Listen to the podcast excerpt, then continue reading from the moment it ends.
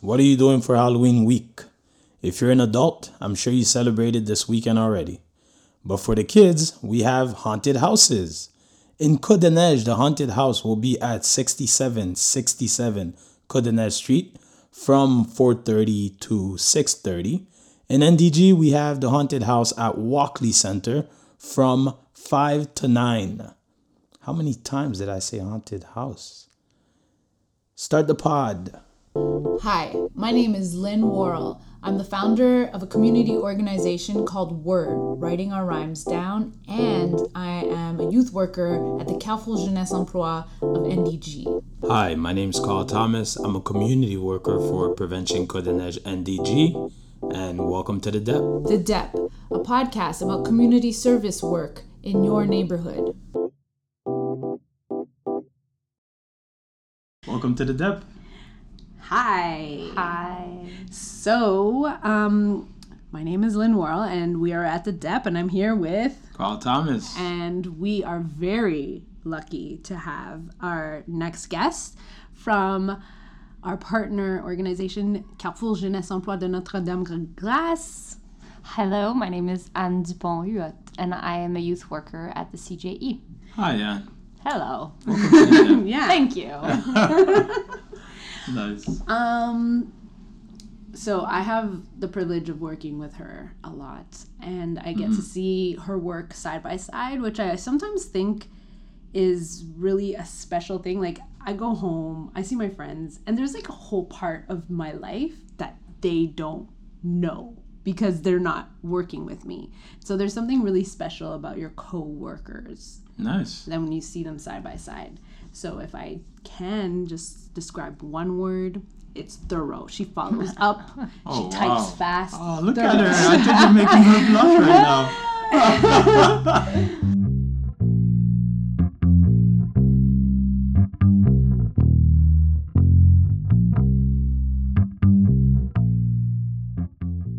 yeah, so I work, um, I actually work under two mandates, but one is uh, full time.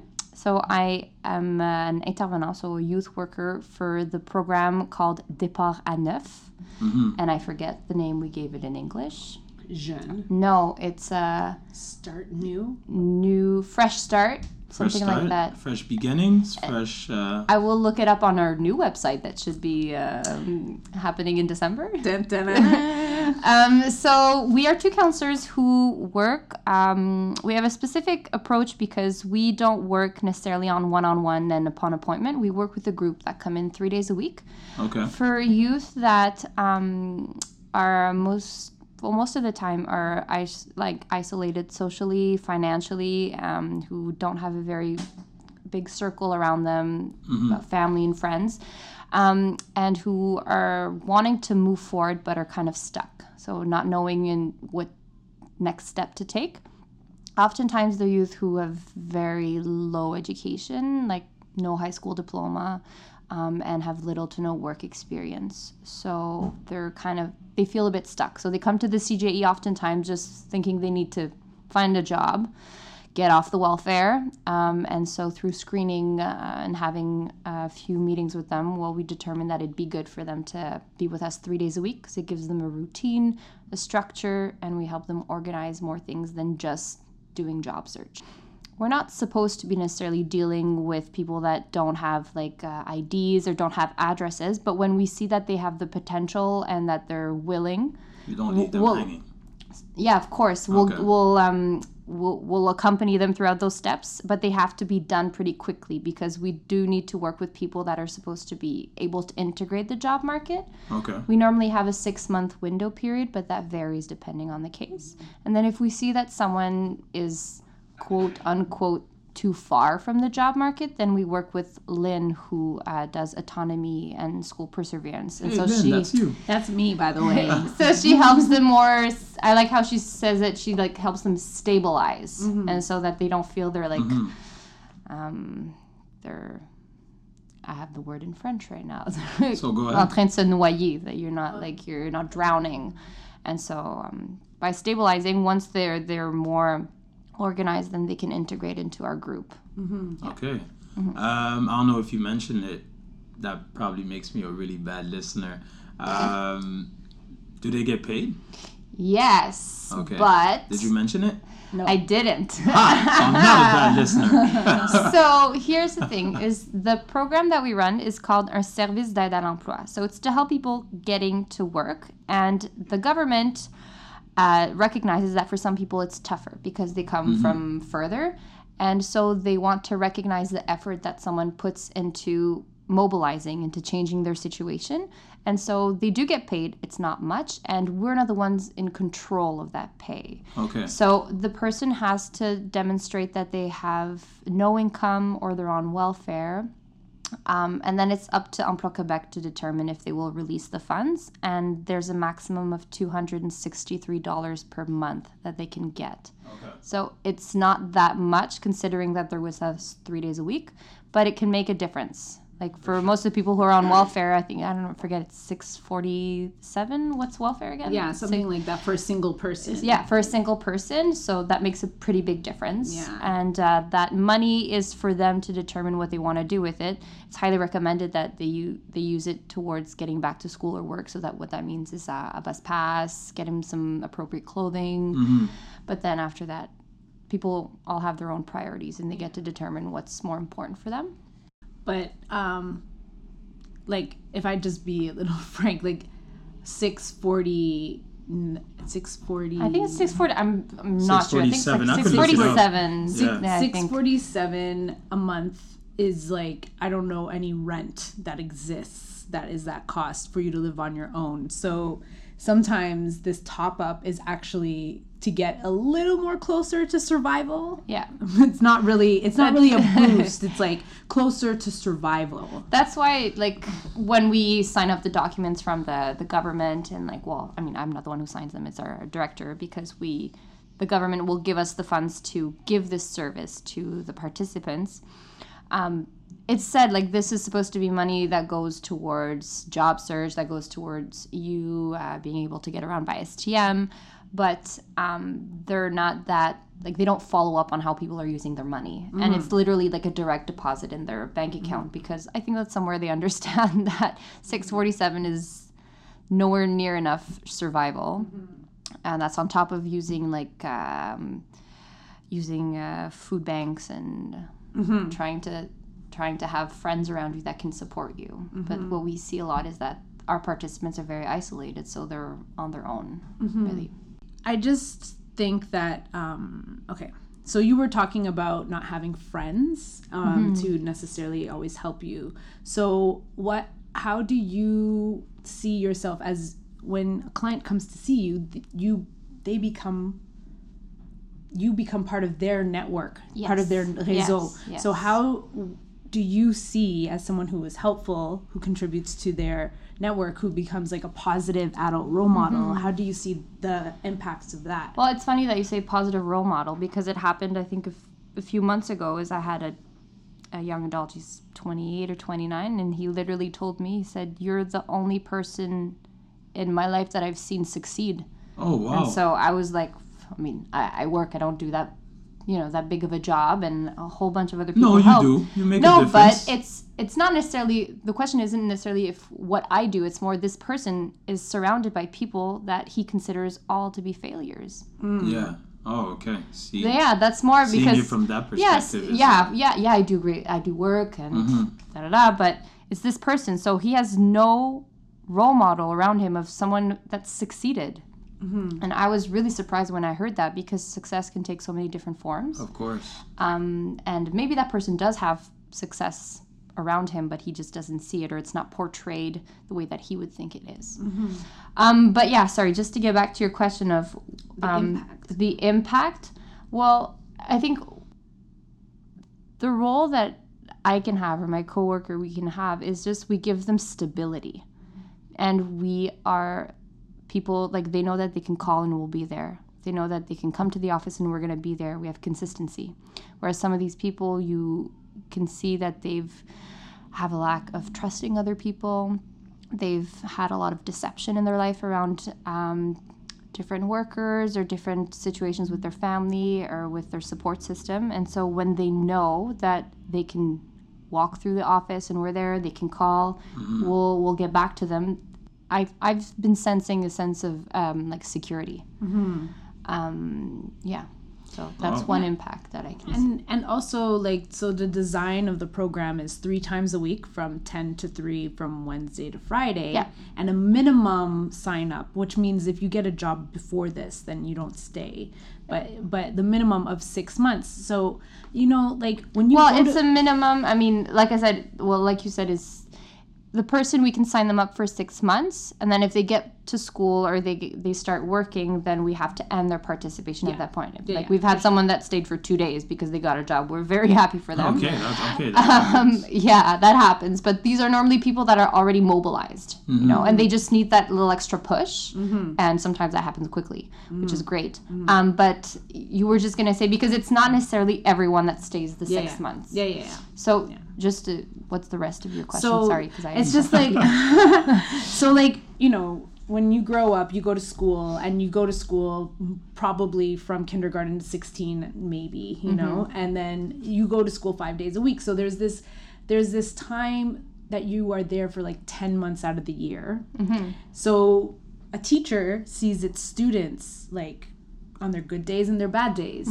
And then after, if you're not in school and if you're not working, there isn't like a place outside of your family or your living situation um, that sees you on your good days or on your bad days. And like, like um, this service, it being three days a week, and it being like up to six months or maybe a little more, maybe a little less. Like, how do you like how do you see the impact of just the the routine and the consistency Hey, hey, this podcast is brought to you by Prevention, Côte de Neige, and DG. Don't forget to subscribe to the DEP Podcast on iTunes and SoundCloud. the program is three days a week for approximately six months um, it's a unique service for people who are older than 18 um, because there isn't many services um, that have a chance to kind of see people on their la vie quotidienne in, like in their everyday life so what privileges do you like see in the position of you having an opportunity to see this um, uh, to see people on their everyday life? Well, it's a very particular service. I don't know of any other type of program other than like insertion programs for people that want to get back to work or that are trying to reintegrate school. Um, because we see young adults, young adults who are not in school and not working. I don't know of any other organization or group that houses that type of clientele together on a regular basis. So the privileges is more, I think, I mean, a privilege. Is, is it a privilege or it's just like having more knowledge about what what can happen if you're not in school or you're not working? What does that look like? It's a lot of depression, mental health issues, a lot of um, disorganization. So that's why is it a privilege? Not like it's more of understanding and of learning. It's not like It's, a it's not happy every day. Yeah. Um, but we do see people grow. We see them grow a lot, and we see them fall, and we just have to make sure that we're there if they want to come back in. And speaking of coming back in, you you spoke about having a safety net in Lynn. Um, so Lynn, you you would be the person that, in case that they do fall fall out, you try to get them back into the mm-hmm. program. Yeah. You're like the 1st mm-hmm. like the first door they walk in mm-hmm. to you, and then they you tell them if they're ready or not, or what they're missing to be eligible for the program, and then you transfer it to Anne. Yeah, exactly. So, um, this mandate that you're talking about is autonomy, and so the goal is in the name. It's like the goal is to get people a little more autonomous and independent. And yeah, I'm here to try to stabilize people. Um, you know, six fifty. Yeah, Six forty seven. Six forty- yeah, I Yeah. think so. But Six forty Around that number. around 650 it doesn't pay the rent and it doesn't pay a phone bill and you definitely need a phone number For sure. to get a phone call so um, i'm I, I see a lot of people who have internalized a lot of shame and guilt for being in the position that they're in and um, like my bottom line is that i feel like canada is way too wealthy of a country to tolerate poverty and so I don't see Well said. I don't think that it's up to the individual. I think Canada has a responsibility to ensure that everyone has enough of, survive, of uh. enough to survive. Um, and no one chooses the family that they're born into. Mm-hmm. No one has that choice. So uh, there's there, and it's important to know the difference between your circumstances and what you as an individual has to do. Unfortunately, no matter what your circumstances, the individual has to take responsibility to mm-hmm, do action. something about it. Has to put mm-hmm. themselves in action, whether it's fair or not. But it's good to know the difference between circumstances and your individual power so you don't feel so guilty and so shameful about your situation and and I think politicians for them to just like no decision maker in this government can live off of $650 a month. we know that, right guys? We know that. Like when we say 650 like it's like an imaginable number. I I I- I challenge any viewer, listener to like live off of $650.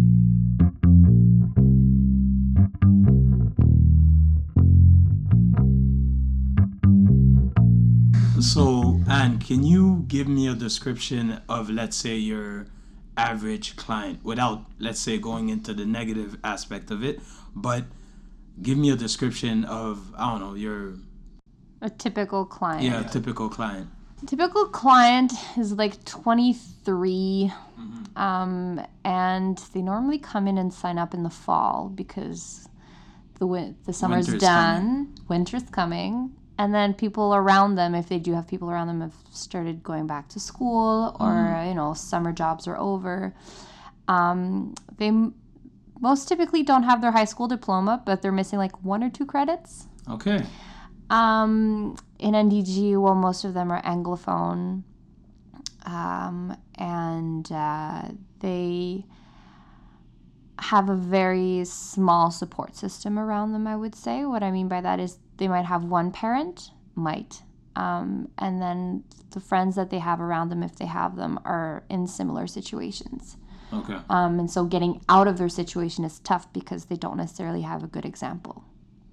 Um, and they're people that very openly will say that they need help to organize, they need help to be on time, Yeah. that they have a hard time They'll be honest about it. Most of them will be honest because, well, I, I ask them to be honest because I'm going to know the next day if they're on time or Yeah, not. For sure. so um, most of them have have an easy way to address they, they can they can name their defaults but they have a hard time naming their qualities Oh. Wow. yeah so um, And that's is it is it up to you after a while to be like, listen, you're actually pretty good at this or that? yeah and- but the best way for that to go through is have they have to uh, have accomplished something and that can be an, as minimal as sending an email um, to sure, someone yeah. with an with an attached file for them to understand well you you you just did that so you can't really tell me that you're that you suck with computers that you can't write anything or mm-hmm. that uh, you don't know anything about technology because they're very easy on downing themselves mm-hmm. but then when you want to confront them with something positive it's always better when there's an example of something you saw them do or mm. Okay. react. So you're really there to to also not only help them get back to let's say school, job, or whatever they're into for self-esteem and for the long-term self-concept. Correct? yeah yeah Okay. Um, I mean, we're not trained therapists, we're not social workers, but uh, we're we have a good experience in community and working with um, young adults or teenagers, and so that kind of dynamic comes from the experience, I would say. But it's not necessarily in our mandate to do so. It's just that you realize pretty quickly that you need to boost confidence in order for them to move forward Definitely. because they won't go to a job interview. They won't show up at uh, a counseling meeting. They won't uh, go visit a school for one day if they don't feel that they can do the next step. Yeah. So working around the confidence is really important. Like I think confidence is a huge obstacle to employment. You know, um, how would you describe your approach, Anne, intervenante at the CJE? My? Yeah, like what's your style with? Um, Um, So it kind of depends on the days. Oh, okay. it- well, I mean, I, I, I work in a certain way, of course, Yeah. but then depending on my level of energy, I will go more in. Mm-hmm. What I mean by that is I, I will like really open the door to like, all right, what's going on today? I'm really open for anything. Whereas some days I have to restructure because I'm not able to take everything in. Um, but I have a very, I feel a, a warm and welcoming approach in the fact that when someone walks through the door and they're willing to change, I'm ready to sit down with you and talk about that. That's awesome. Um, but then I'm very structured in the way that I that I won't help people move forward. So Lynn was saying that at the beginning. I follow through when people are telling me I want to do this, I want to do my high school credit. I'm like, well, I'll be on you about that. So I'm really like thorough about making sure that if people have goals, well, they're taking the appropriate steps. And if they don't know how to take them, then I'm there to help them. So say I want you want to finish high school or you need to get this done, you have to meet for an appointment. Um, if you don't have a big like basin, a big network of positive adult role models, it's easy for young people to not be taken seriously. And you know, and and then people just are like, yeah, yeah, that's nice. You want to do that? Yeah. and and sometimes the adults that they're around them it's not even that they're not bad role models they also don't have resources resources isn't, isn't just like things it's also knowledge and mm-hmm. knowing how to But that's also where the fact that they come in three days a week helps a lot because mm-hmm. we have follow up with them every day. Mm-hmm. And uh, if they said they were supposed to do something after programming and they come the next day, they didn't do it, well, you didn't do it. So in the end, you're the one who's stuck. Mm-hmm. Now, if there's reasons behind what you, why you didn't do it, well, let's work on them. Mm-hmm. But it's, you know, moving forward is tough. It's tough for them and especially when like i said they're 23 24 so they're like ugh i should finish my high school but i'm really not motivated but it's a good time i could go to university so that can encourage me into finishing high school. Yeah. Okay. so basically if you get into this program a person like anne she's in your court. Yes. She's the negotiator. She does the appuie sur le un appuie sur le deux appuie sur le trois. She's that person behind the phone doing it for you. This matrix of bureaucracy. She got you I like that. okay That's a I'll good way to it. wrap I'll up. Uh, it. it's true though i do do that a lot okay. and i never lose patience well i i do but not in front of you Well, you know what my coping mechanism? I'm starting to be a role model on how to like, you know, jam out to the elevator music of like yeah, you have a closed office. I Yeah, don't. So, so I, I got it hooked to my ear the whole time. So when you're on Oh God, hold wow. and it goes you see me behind my desk. I'm like, oh, you know, taking it in because you need to ride the wave of impatience. You need to ride the wave of discouragement. You Have you gotta tried like, traffic? traffic. No, traffic. You know what? You know what everyone is doing in traffic? Everyone is going somewhere. Okay? That's the common ground. You got to bring it back to we're just people trying to go somewhere. Oh my I like that.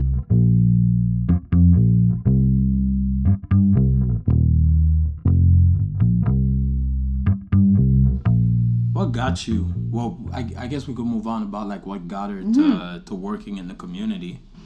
Mm, like just in the community or Specifically specifically in NDG. NDG? Okay. Well, I actually studied at L'UQAM in a program that's called sexology. Okay. And within that program, we had a one year internship to, you know, put practice in the field of sexual education. And um, I decided, well, I got, I had to pass an interview and everything, but I applied to um, an internship at, at Head and Hands, which is a partner organization of uh, the CJE. And I think Prev works We, with we, we yeah. work with them, yeah. Okay. And, Yeah. and and the table, the table, The Yeah, tab yeah, visionist, yeah. yeah.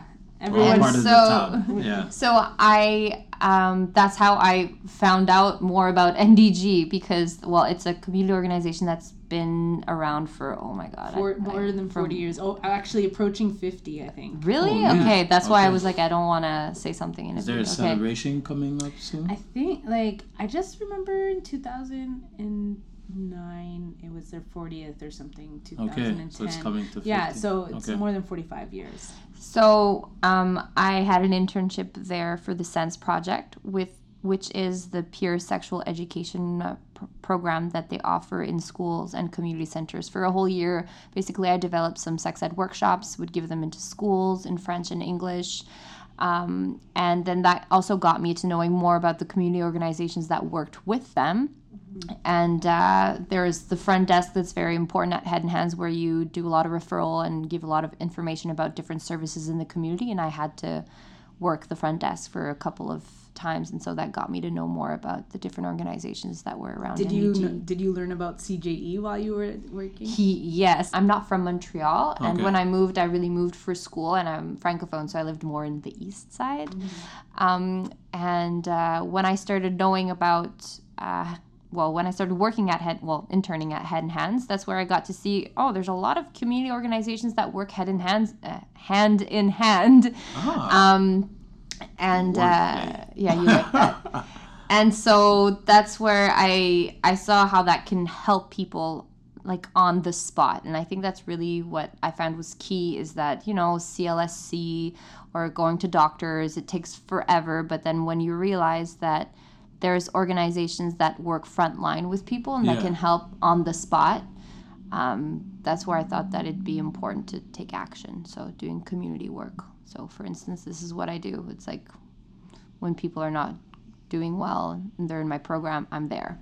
that's I awesome. can't turn them away and tell Yeah. them to go to the CLSC or I'll see you next week, you know. Mm-hmm. So having frontline work, I saw the impact of it and I thought that it makes a difference.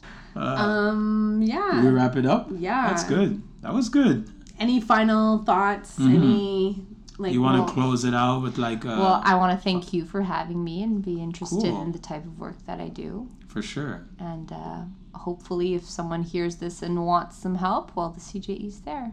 Nice. Where can they reach you? Oh, I have to give my phone number? No, no. Well, you're, you're the address of the CJ. Yeah, so um, this, the, my, you want my phone number? Uh, your work number? yeah, of course. So um, we are located on 6370 Sherbrooke West. So basically, we're um, a few blocks away from Cavendish and Sherbrooke, which is like a pretty big intersection, right next to Pizza Pizza. And um, you can reach me at 514 482 6665, extension 207. Cool. You can just rewind it to hear it again. yes. Yes. This is a podcast. All right, Anne. See you. Thank you. Thank you. Bye. I don't know why I wait. I get banana popsicles at the dépanneur.